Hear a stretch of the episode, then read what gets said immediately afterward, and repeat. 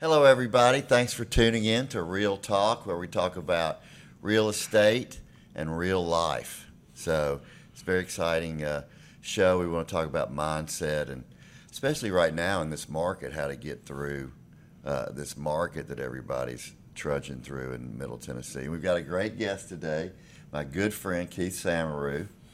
He's a builder and developer, and uh, just has a lot of great insights, has a lot of uh, experience, and and with you know just what goes into being a developer, and all the twists and turns yeah. and risks that you have to yes, yes, get yeah. into.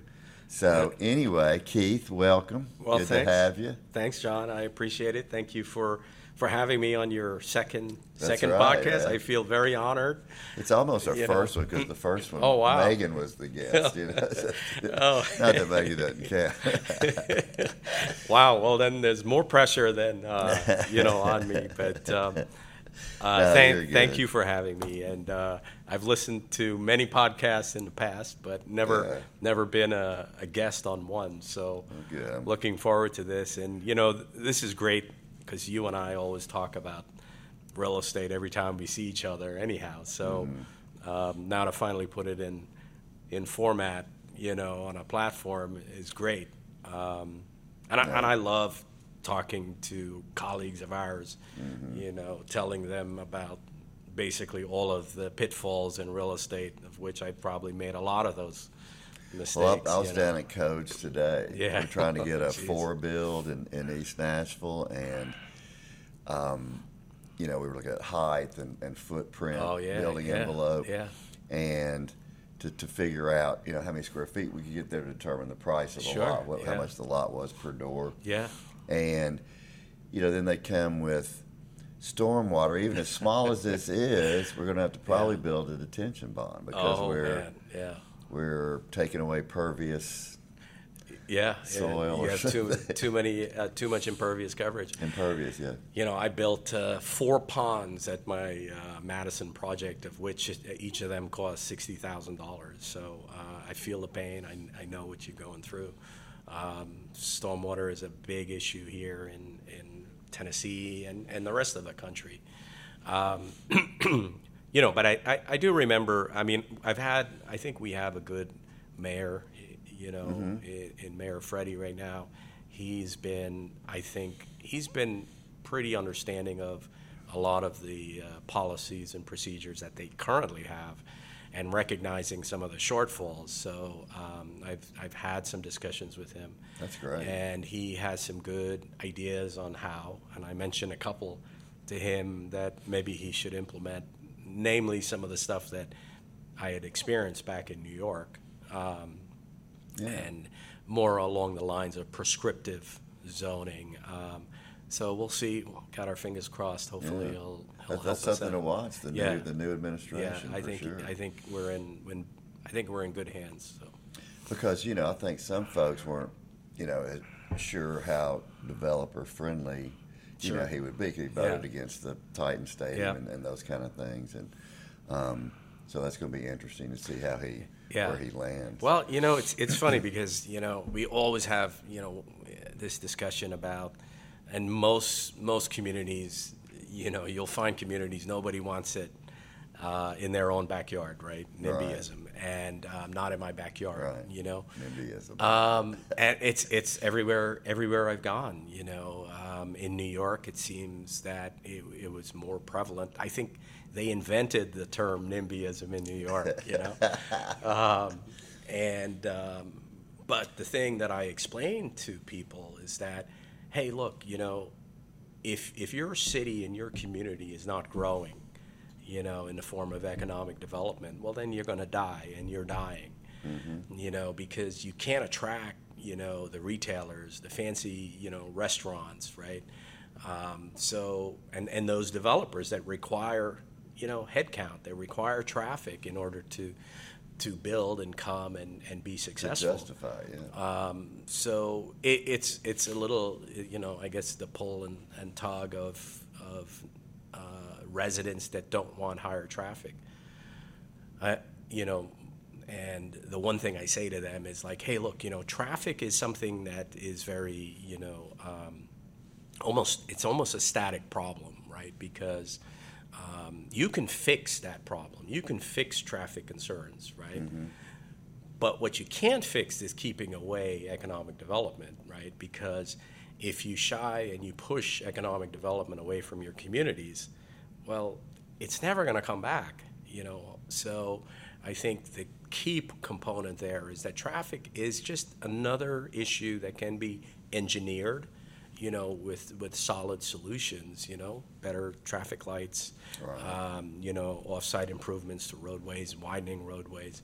So it's an engineered solution that you can handle, um, and that's how you get around this whole issue of um, of of of uh, trying to push or slow down growth. Right. You know? and, and yeah, you have to, to to manage growth, but you have to keep growing. I of course. Yeah. You talked about New York. Yeah. Uh, you know how different things they do there. You're from New York. Talk a little bit about being from New York and, you know, what part and kind of what you did yeah. there and your family there, and then what yeah. brought you to Nashville? Well, you know, um, you know, we uh, we I, we we emigrated here back. My parents brought us, the whole family. I think I came over to New York when I was twelve years old. Oh, really? Where were you born? I was born in South America, in Guyana, South America. Oh, lived on a farm. Um, yeah, can you believe it? Right? You yeah. know, a farm boy and. We landed in. We uh, have farm farm boys here, but oh, oh, Guyana's a little different. Well, it's it's you know, when I see the farms, it kind of like brings brings me back, you know. Um, That's cool. And we landed in the Bronx, you know. Um, so I came here when I was twelve, and we were living in uh, an apartment building, you know, with uh, you know with my cousins, and it was a culture shock for me. You know, coming from a five hundred acre farm to, you know, a, a three, uh, uh, you know, three bedroom apartment in the Bronx, walking distance to Yankee Stadium. Oh, that's cool. I go outside and, you know, people are playing stickball. Um, mm-hmm. You know, I don't even know what the hell stickball was at the time, you know, and, um, you know, and just getting into, and it was amazing how that, you know, even though it was a culture shock, culture change for me, Um, I just accepted it, and you know, and and, and thrived in, in that culture. Um, lived in New York pretty much all my life. Grew up there, and um, and studied. You know, I was I was very blessed. My my family, my parents pushed education. You know, so um, always into science. You know, when I was growing up, and um, so I decided I got a physics degree, you know, thinking like, oh, geez, you know, I'm going to go into science. Then, you know, after graduating, I'm like, well, I, you I don't know. You have a college degree in physics? In physics, that yes. That is awesome. And I'm like, what, what am I going to do with this? You know, I don't I don't want to teach. Right. So I'm like, okay, fine. Um, decided to go back, uh, spend another year getting an engineering degree in electrical engineering. And that's kind of where my heart was, because uh, I've always loved Um, you know, engineering, robotics, and electronics, and all of that. And at that time, you know, the Defense Department were hiring a tremendous amount of engineers and so on.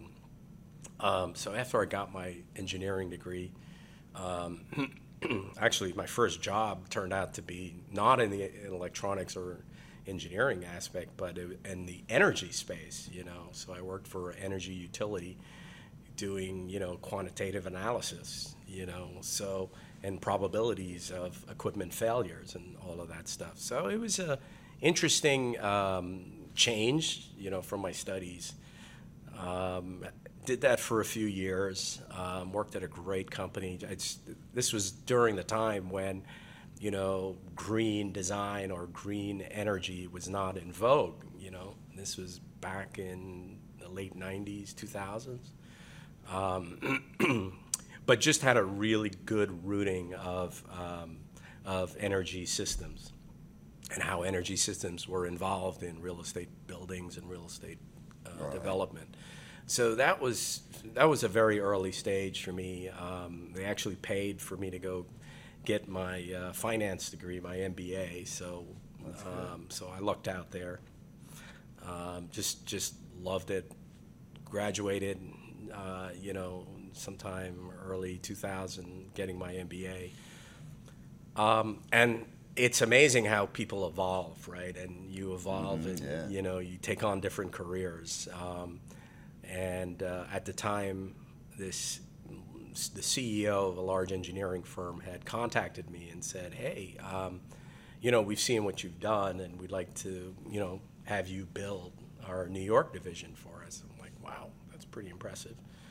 Um, so they hired me, and I took on that job and helped them build a, uh, they were a large powerhouse engineering firm, uh, headquartered out of New Jersey, and um, fully capable um, in all facets of engineering, you know, structural, civil, geotech, um, mechanical, electrical, and they also had an architectural group, um, mostly focused on real estate development. So at that time, you know, I, I mean, it was, like I said, I was I was blessed because for those the next ten, twelve years working in this company, I just worked with some of the best, you know, and largest and smartest real estate developers. I was their consultant. Um, so the amount of um, experience that I garnered within that first ten years, you know, was just tremendous. Mm-hmm. I learned every single aspect of uh, real estate development, from waterfront development. What asset classes were they? There were we we covered every single asset class, you know, from multifamily residential, you know, office buildings, warehouse, industrial, um, and of course, you know, in New York, uh, New York had a lot of um, environmentally tainted properties.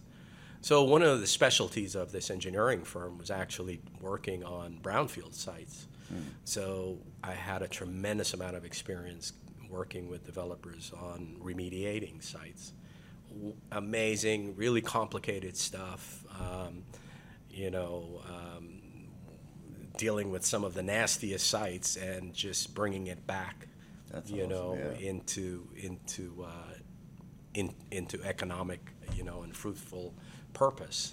Um, so when you when you get a phase one environmental, you, you know what it's all about. On that yeah, yeah. Well, unfortunately, you know, we, we got into phase one, phase twos, phase threes, R C R As. Oh, shit, yeah. Yeah, and, you know, I, I did vow that uh, when I start my own um, company, that the minute I saw an environmentally tainted site, that I would run the other way, you know. So well, I'm thinking it'd be the opposite. Like, find one, buy it for nothing, and remediate oh, it. Well, you know, you know the the challenge, um, and and I saw it firsthand, is the, the amount of complication, the amount of science and reporting that goes into taking an environmentally contaminated site and bringing it up, you know, to par, is just tremendous because the E P A gets involved, and when the E P A gets involved, usually the state D E Cs get involved, um, and they work, I wish I could say they work in tandem, but they don't. Yeah, yeah, um, yeah. The, the amount of dollars that you spend are just tremendous. Um, and at the time, you know, New York State had a program actually called the uh, Brownfield Remediation Program, where they would actually pay developers um, the full cost of remediating, of, of the horizontal remediation. Um, so it was a tremendous opportunity for sites to be cleaned up and, and, and moved along. Um, but again, you know, it's still, it's like, you know, maybe it's trauma for me, you know, every yeah. time I see. Well, there's really not money that in it because you don't know what you're getting into, really. Yeah. And, you know, one of the things, and hopefully we can talk about that, is, you know, on the horizontal side, and, and I talk about, in real estate development, you probably hear about two things, right? Horizontal side and the vertical side, right? Um, horizontal is uh, moving the dirt. Moving the dirt, getting the site plans, sewer, yep. water. Yep.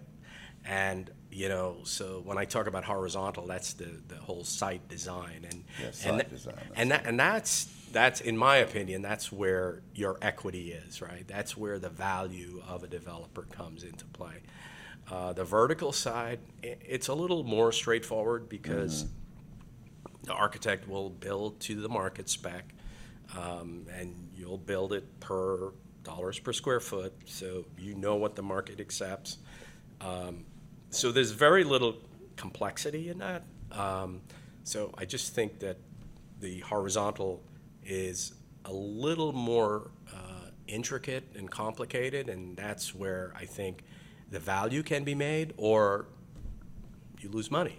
Right. So. Well, I mean, I, I talked to a builder one time, and just like an old builder, it's like, it's all about the foundation. What's your foundation yes. cost? Yes. And if you got to do a lot of site prep before you even start the foundation, oh, yeah. you're kind of behind the eight ball yeah. going vertical. Right, right. You know? And it's it's tremendous. You know, my one of the things that I, I forgot to mention is that, you know, back in, uh, you know, in my experience training, um, one of the things, my philosophy is basically uh, served.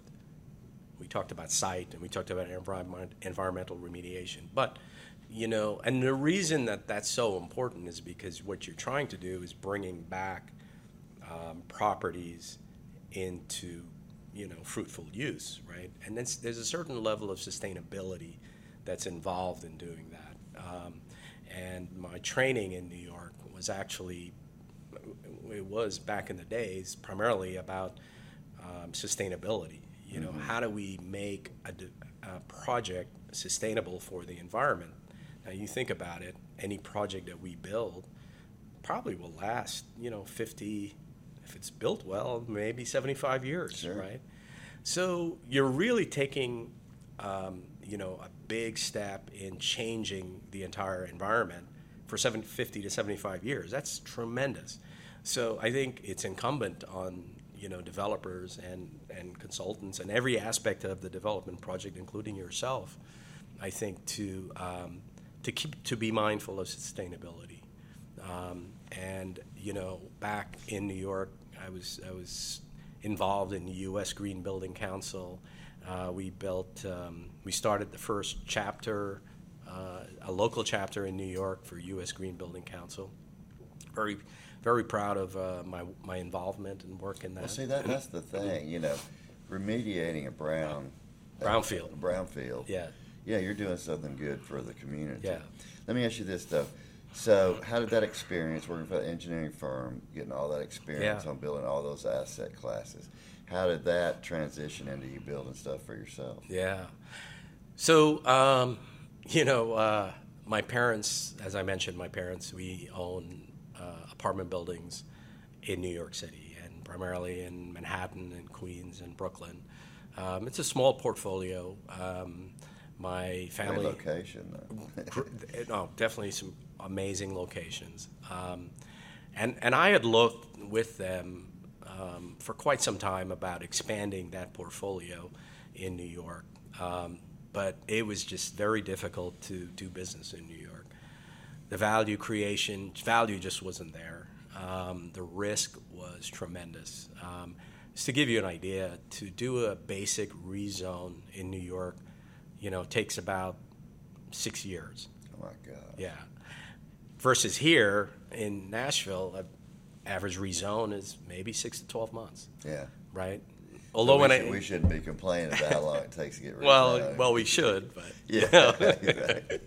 um, But um, so uh, New York was, was not an option for us to expand. And so then I started looking around the country. Um, you know, I looked into Florida quite a bit because um, I really love Florida. I mean, who doesn't love Florida, right? Mm-hmm. Um, but I think um, when you started looking at some of the issues involved, um, at, you know, my concern with Florida was actually, you know, the uh, the climate change that's going on in Florida, in, in in a lot of communities that are on the water right now. Um, you know, Miami, southern Florida sits, it's pretty much a, a lot of limestone, you know, and if you think about it, it's hard to prevent water infiltration when you're built on limestone, right, because it's so porous. Um, like, for example, in New York, we started building a lot of, you know, walls uh, around to make make the uh, the waterfront a little more robust to water intrusion. But you can't do that in Miami, right? So the only option that they have to do is just, you know, build a lot of pumping systems. So as the water table rises, you basically just pump that water out and so on. But that in a way is an infrastructure tax, right? And I view that as, well, that's a cost to build infrastructure. Um, and I just don't want to pay it, you know. Um, so when you look at a project, you know, versus in Nashville versus in Miami, um, and you look at the cost per infrastructure per unit, you know, one's going to be much higher. Mm-hmm. Um, and then and then you start looking at the tax rates, right? Um, well, you know, tax rates in Florida have gone, you know, tremendous. Insurance, you know, too. And insurance is now the biggest issue. Well, coincidentally, now insurance is tied to climate change. It really, yeah. Right? So you can't find insurance now for a lot of waterfront properties in Florida. So, um, you know, knock on wood, you know, I, I, I feel that we had chosen right by choosing Nashville. Um, and Nashville just had some tremendous economic, you know, milestones and factors. Um, they were on par with Texas, you know, as far as, because I did look into Texas as well. Um, I, I looked in Austin, Texas, right. And it was such a beautiful community, but I got the sense that the values for land just weren't there when you compared it to Nashville. So um, Nashville became the place that, you know, we we f- focused on. And what, what year was that when you came to Nashville? This was twenty eighteen. Um, yeah. So the market has was just about yeah. to, you know, pick up pace. Um, yeah, I think you picked a good city for a developer, you know, at yeah, eighteen. Yeah, and I mean, just you know, getting here, our studio's downtown. I mean, there's what oh. five cranes putting yeah, up yeah. more buildings down here, which yeah, that just shows the demand.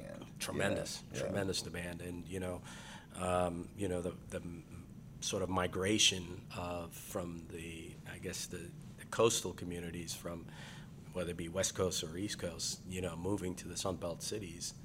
Um, getting away from the taxes, getting away from you know the the, uh, the climate change, you and, know, and the sea over, rise and regulations a lot. Oh, the regulations Tennessee. Are just brutal. So yeah. yeah, so Nashville was a great choice for us, um, you know, and um, we we ended up finding a great spot in Madison, and you know, I, I I'd like to spend some time talking and telling you mm-hmm. about Madison because when I came here. In twenty eighteen, you know, people looked at me and said, well, why Madison? You know, it's like, you know, it's got high crime rates, you know, very high uh, vacancy rates. Um, but luckily, I didn't know m- many communities. Well, I guess thing, I came here, yeah. you know, very naive, you know. Well, the thing about it is, and I do mm-hmm. want to talk about your projects in Madison and the projects in Clarksville and any other mm-hmm. projects you got going. But I was born and raised here. So Madison to me was not so much high crime. It just wasn't, you know, high value. Sure, yeah. Um, yeah. Um, there were some places like where the Nations are now. That was mm-hmm. high crime.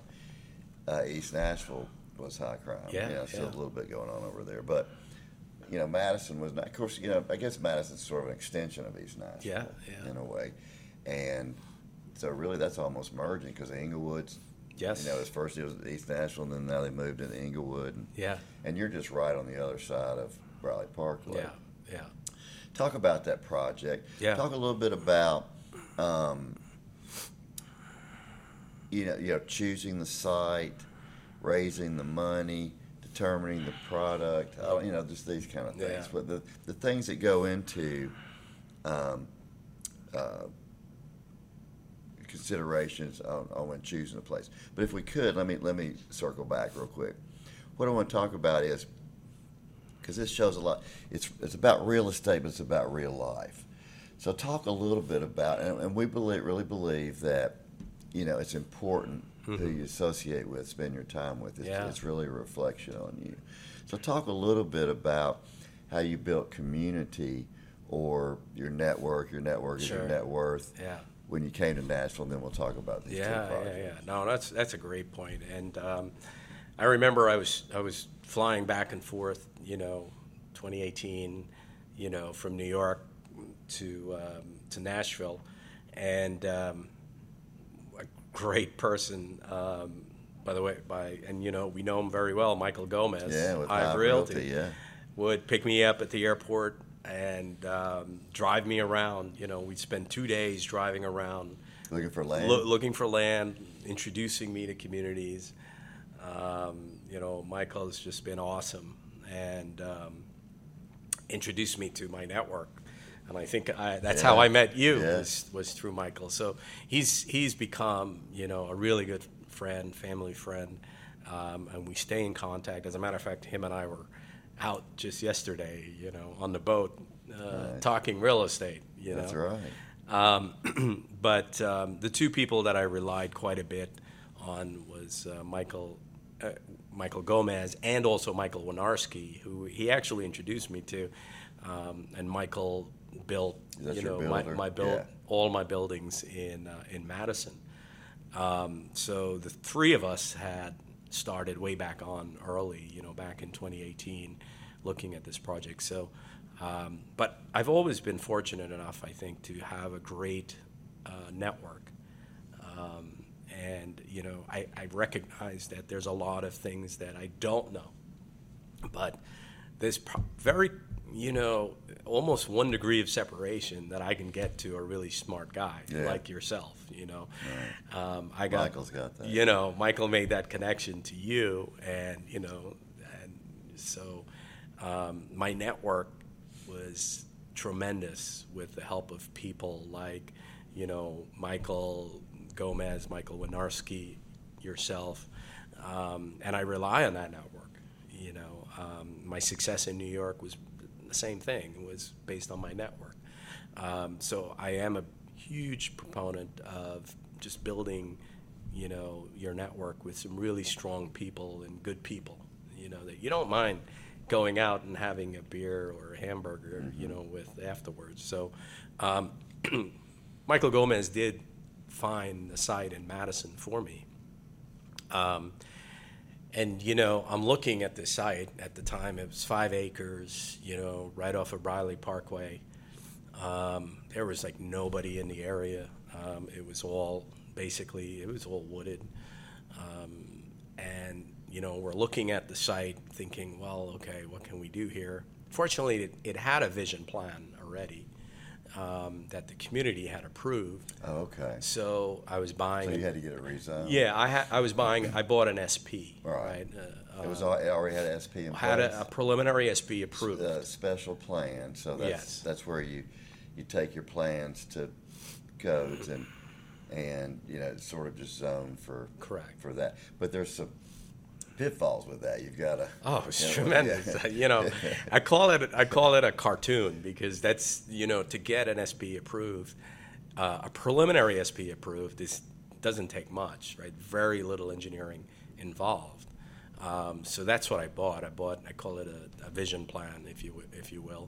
But it had been blessed by the councilwoman, Councilwoman Venries, yeah. um, which she's been fantastic in helping me, you know, be successful at that project.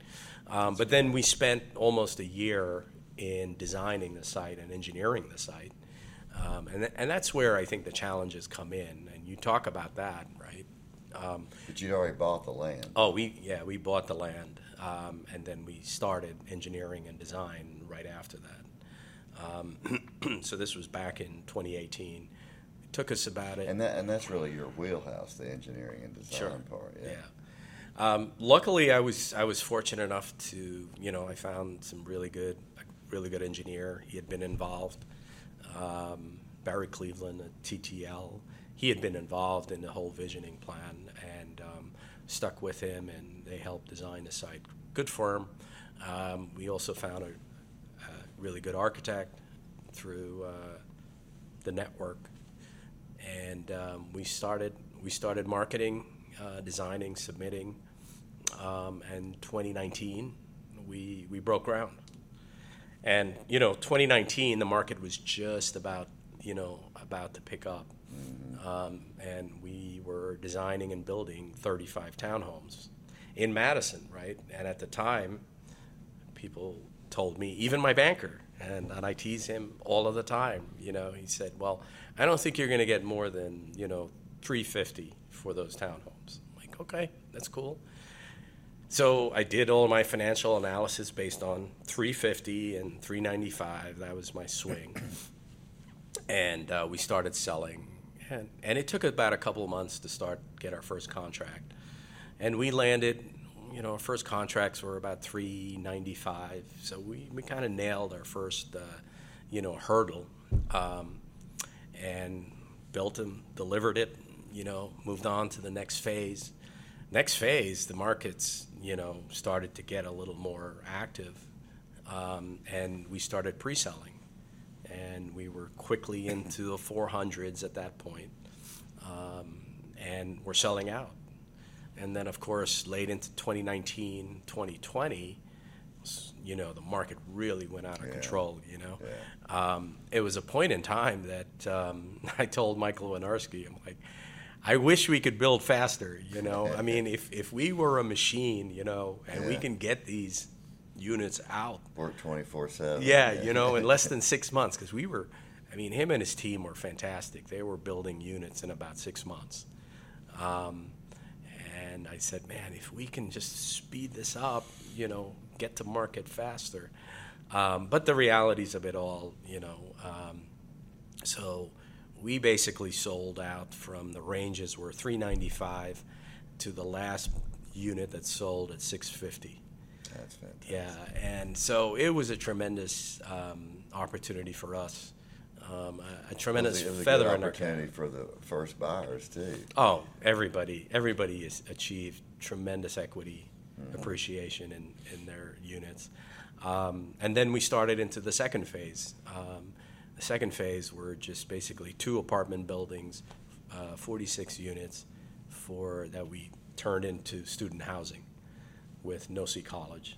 Um, fantastic opportunity to partner with Nossi College, um, and provide, you know, needed. Well, the thing dorms. About it is what you're talking about, mm.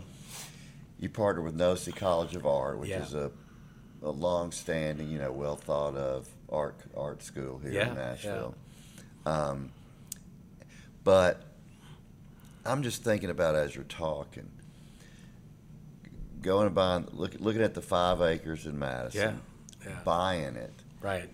Engineering it, yeah. um, trying to figure out the product, because you kind of had a unique yeah. product with the the rooftop, garage door decks sure. yeah. situations, um, and you know you don't even know if you can sell one. You know you're in Madison, people don't really people are telling you that yeah. Madison's yeah. nowhere to be, yeah.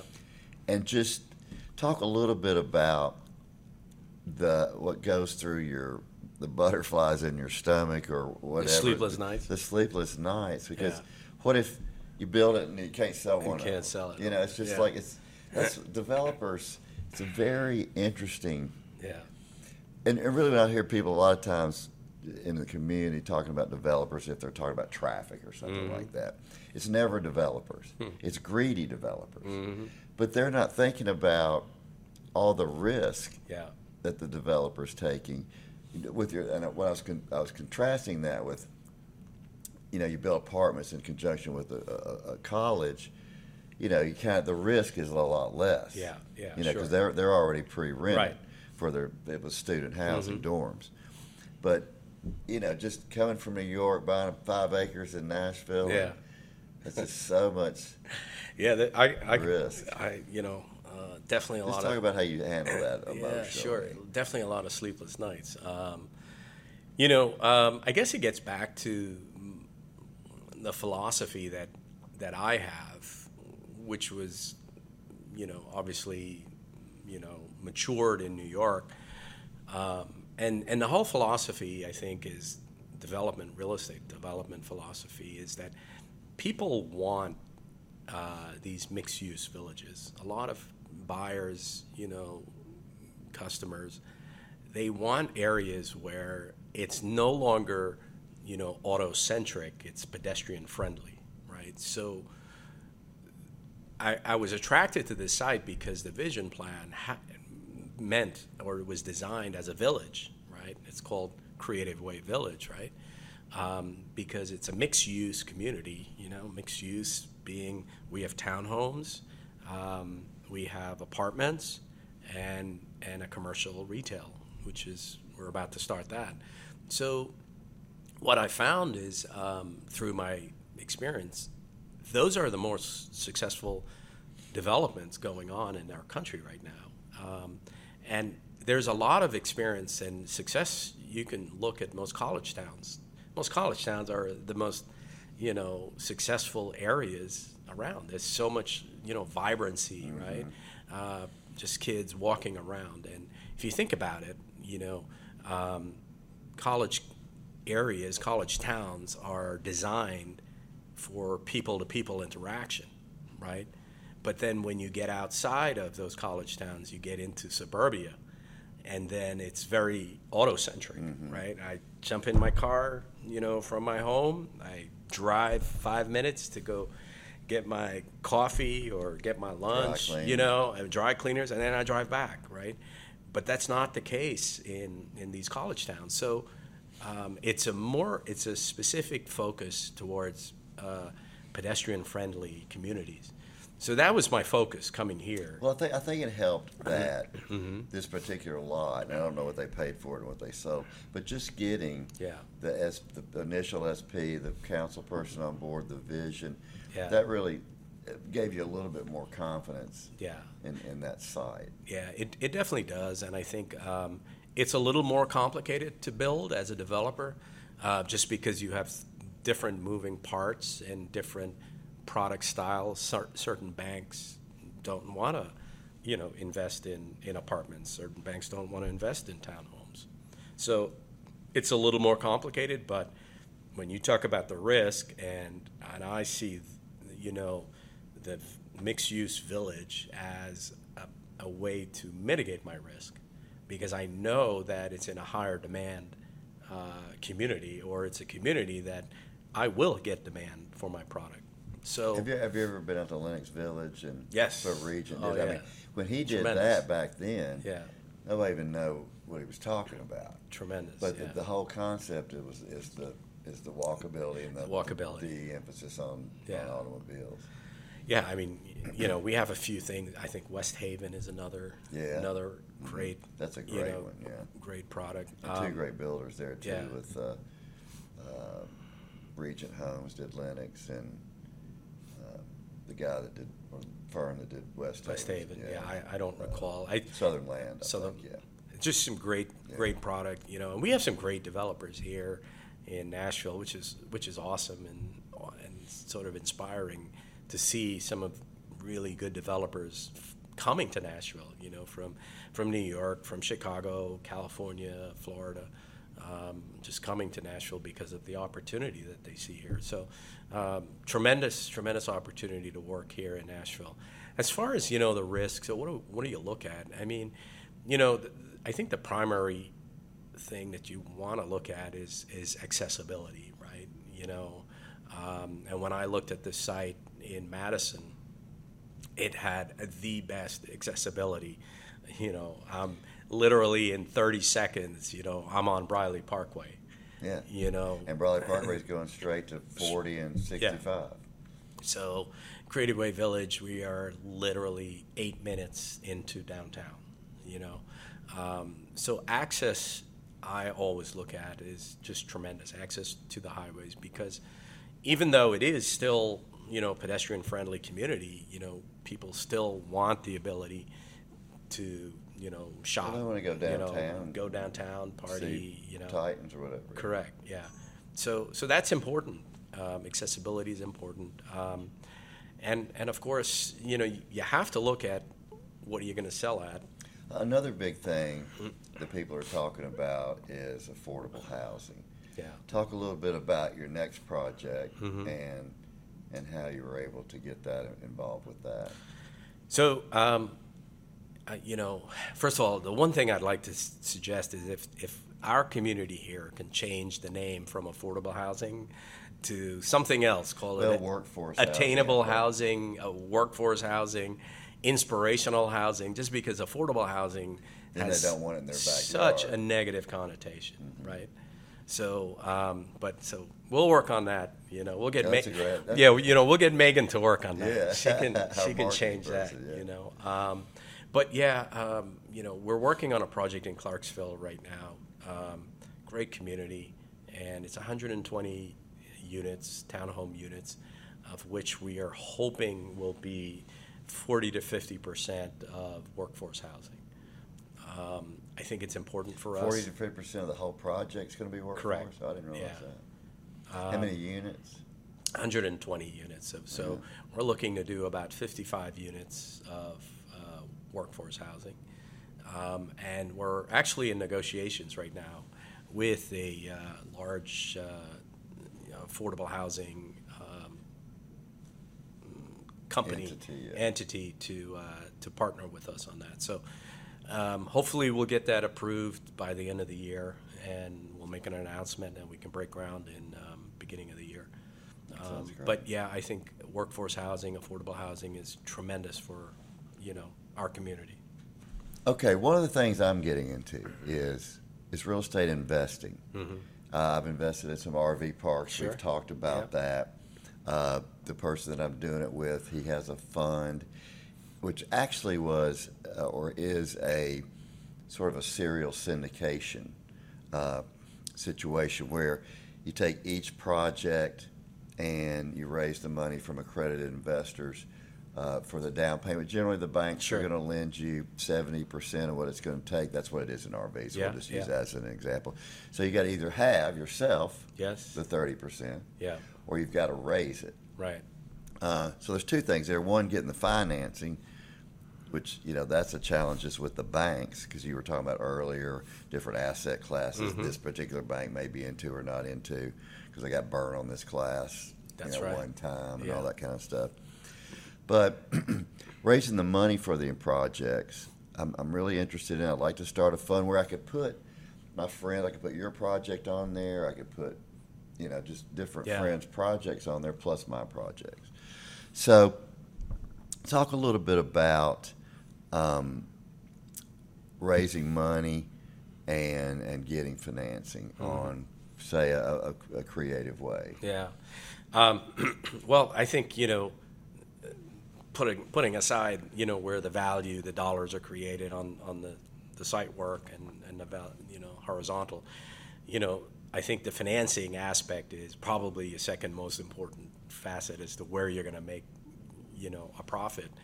Um, and you really, I think, need to understand that and, and work with good people, even good bankers that can help you because, you know, I've you've heard me say, you know, the capital stack, right, the cap stack.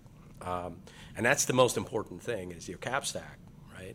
And just to understand what the cap stack is, right? Typically, yeah, you know, is. seventy-five percent is typically a bank, right? They'll give you a, a senior position loan on seventy-five percent. Well, so if it, co- if it costs, mm-hmm.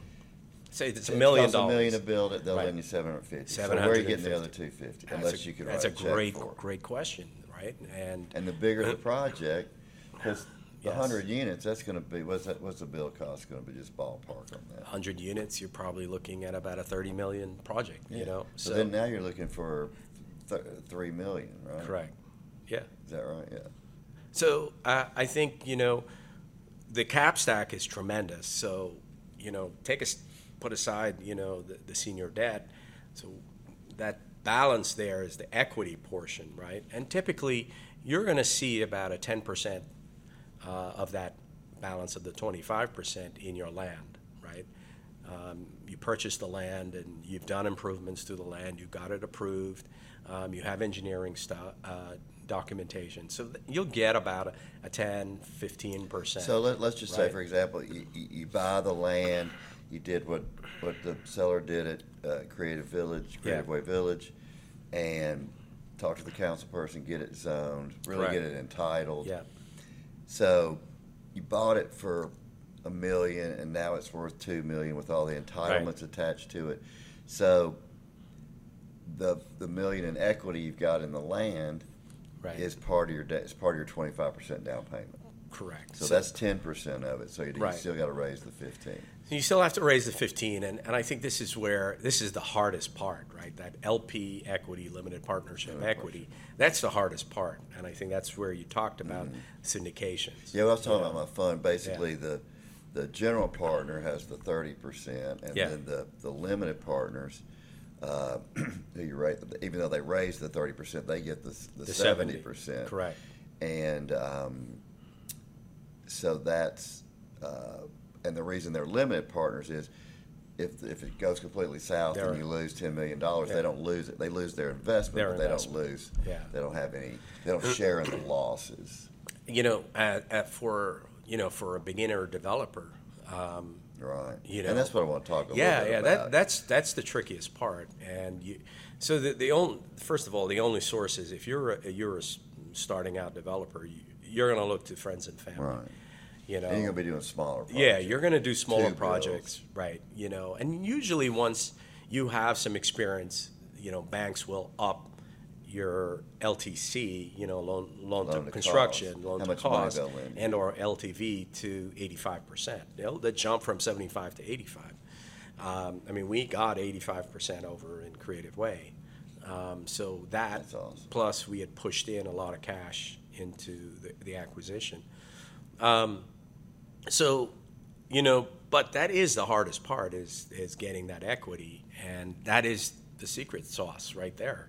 If you can get that equity at a very low cost, you know, most L P, you know, return, L P investors are looking for double-digit returns. You're looking for twelve to fifteen percent. So when you look at, you take all of your L P investor and you take your senior uh, note provider, the bank, you're looking at a cost of capital of, say, maybe ten percent. Um, so you have to factor all of that in. Uh, what is your total cost of capital? So it's, it's not into just, a project. It's not just the interest carry; it's the the, the, the limited partner Correct. equity. Correct. That yeah. you've got to account for. So yeah, that's really almost like cost of interest. Totally. You know, it's it's. You just don't have to pay it up front. You just don't have to pay it up front. You know, and, and that can sometimes be, you know, more costly than than your your uh, your senior debt um, because certain guys want ownership.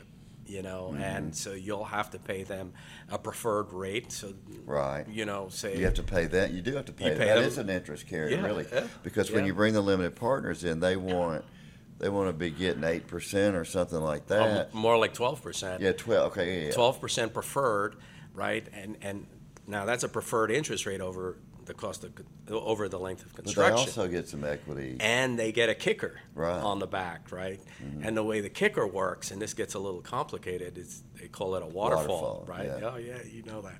And the waterfall. Explain a waterfall, really, so, because I'm not sure exactly. Yeah, so the waterfall typically works. It's like almost like I'll, I'll break it down into like right, two. I, I, I, I'm gonna put a hundred thousand dollars into your yeah. project. I'm right. gonna get twelve percent. Paid quarterly, I don't know how long, when you yeah. pay your pref.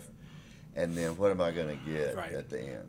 So, one hundred thousand dollars. So for that one hundred thousand dollars, so typically, you know, you'll get your twelve percent on that one hundred thousand dollars during the, the course of construction. So let's say it's two or three years. You'll get your twelve percent every year on that one hundred thousand dollars. But then they ask for a kicker, right? And that kicker usually comes in, and the breakdown is something like um, you get a profit on that hundred on on that hundred thousand dollars or whatever profits bucket that comes up with, and let's say for easy numbers it's a hundred thousand dollars. Well, the investors want to see maybe up to seventy percent of that first profit.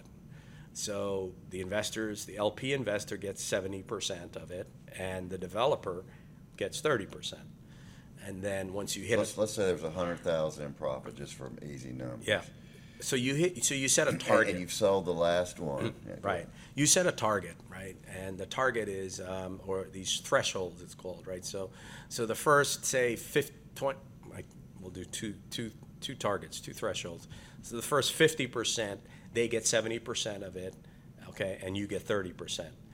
The next threshold, right, the balance of the fifty percent mm-hmm. of the profits, it, it flips. So you, the developer gets seventy percent and the investor gets thirty percent. Um, and there's many versions of that waterfall, but that's a typical right. waterfall. And, and and what it's saying is th- the better the project does, correct. Uh, the, you know, the developer gets more. Correct. Um, um, it gets more, and, and, and so so do the and so, so does the investor. investor yeah. yeah. So because uh, once you once you hit the first waterfall, you've mm-hmm. really completed what you were projecting. Correct. And you get above that waterfall, that's just Icing on the cake. It's icing right? on the cake, yeah. yeah. So, um, but that's the cost of of L P equity. Um, and as you can see, you know, that's a very expensive cost of capital. Mm-hmm. You know, that could be, you know, fifteen, twenty percent cost of capital. So you can understand why most developers want to maximize their, you know, senior debt from a bank, because that's smaller. That's that's a that, lot yeah, smaller. They don't want to participate. Yeah, today that's eight percent. Right. Right? Um, and eight percent, granted, eight percent on a seventy-five percent cap, cap stack. and But that balance, you know, you're paying t- almost twenty, twenty-five percent on, on the balance. Mm-hmm. So just to sum things up, the cap stack and the financing is the, the very, very important. Mm-hmm. What gets a, also more complicated is when you start dealing with uh, multifamily projects, and, and now you're talking about three loans, right? First, you have a construction loan. Um, second, you have a, uh, once the construction is done, you typically get a mini perm, right? And then once the mini perm is done and and the building is stabilized, then you go, go out and get a permanent loan, typically agency financing. On a hold. Yeah, yeah, on a hold, you know, uh, an apartment building. But the apartment buildings in Creative Way, are you holding those? Yeah, we're holding them. Oh, I didn't yeah. realize that. That's great. Yeah. Because that's just recurring yeah. income, you know, forever. Yeah. Or whatever, I, uh, fifty you, years. You know, um, that's been our strategy, is basically multifamily long-term holds. Because that's what you were doing in New York, right? Correct. Yeah, mm-hmm. there we have not sold any of our assets off in New York.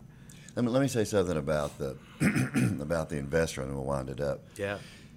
Once you do a project with an investor, though, yeah. and they get their twelve percent preferred return, mm-hmm. and they get a nice uh, kicker, a nice, you know, say fifty thousand dollars on their one hundred thousand dollars plus the twelve percent interest, they're just they're just saying, let it ride. What's the next yeah, project? Yeah, you know, because yeah. you can really you can really build that up oh, if sure. you deliver yeah. what you promised. Well, you know, this gets back to your network, right? Yeah. Prove yourself, and you know they'll keep flowing, because yeah. if they're, if, if, and they'll tell their friends, and they'll tell their friends. Yeah. You know, if you're giving them twenty percent returns, yeah. annual returns every year, who wouldn't take that? Yeah. Right. So if you're if you're needing a twenty percent annual return, call us seriously. We're, we're we're looking for investors and just folks that are interested in that. We really have a heart um, to share our experiences. We're not, you know, we have an abundance mentality. We have the same values. That's that's what makes us friends. And the abundance mentality is just there's enough for everybody. We're not keeping secrets from anybody. We don't know yeah. any more than anybody else. Yeah. You know, we're just trying to share and, and and make everybody happy. And that's really the purpose of this show, Real Talk, which is about real estate, and it's about uh, real people and real life. So thanks for bringing a lot of real life oh, and man. some real estate. Yeah. to the show. Uh, appreciate everybody watching. Please uh, comment uh, wherever you get your podcast. Uh, subscribe, and we look forward to bringing some more great podcasts. Thank you.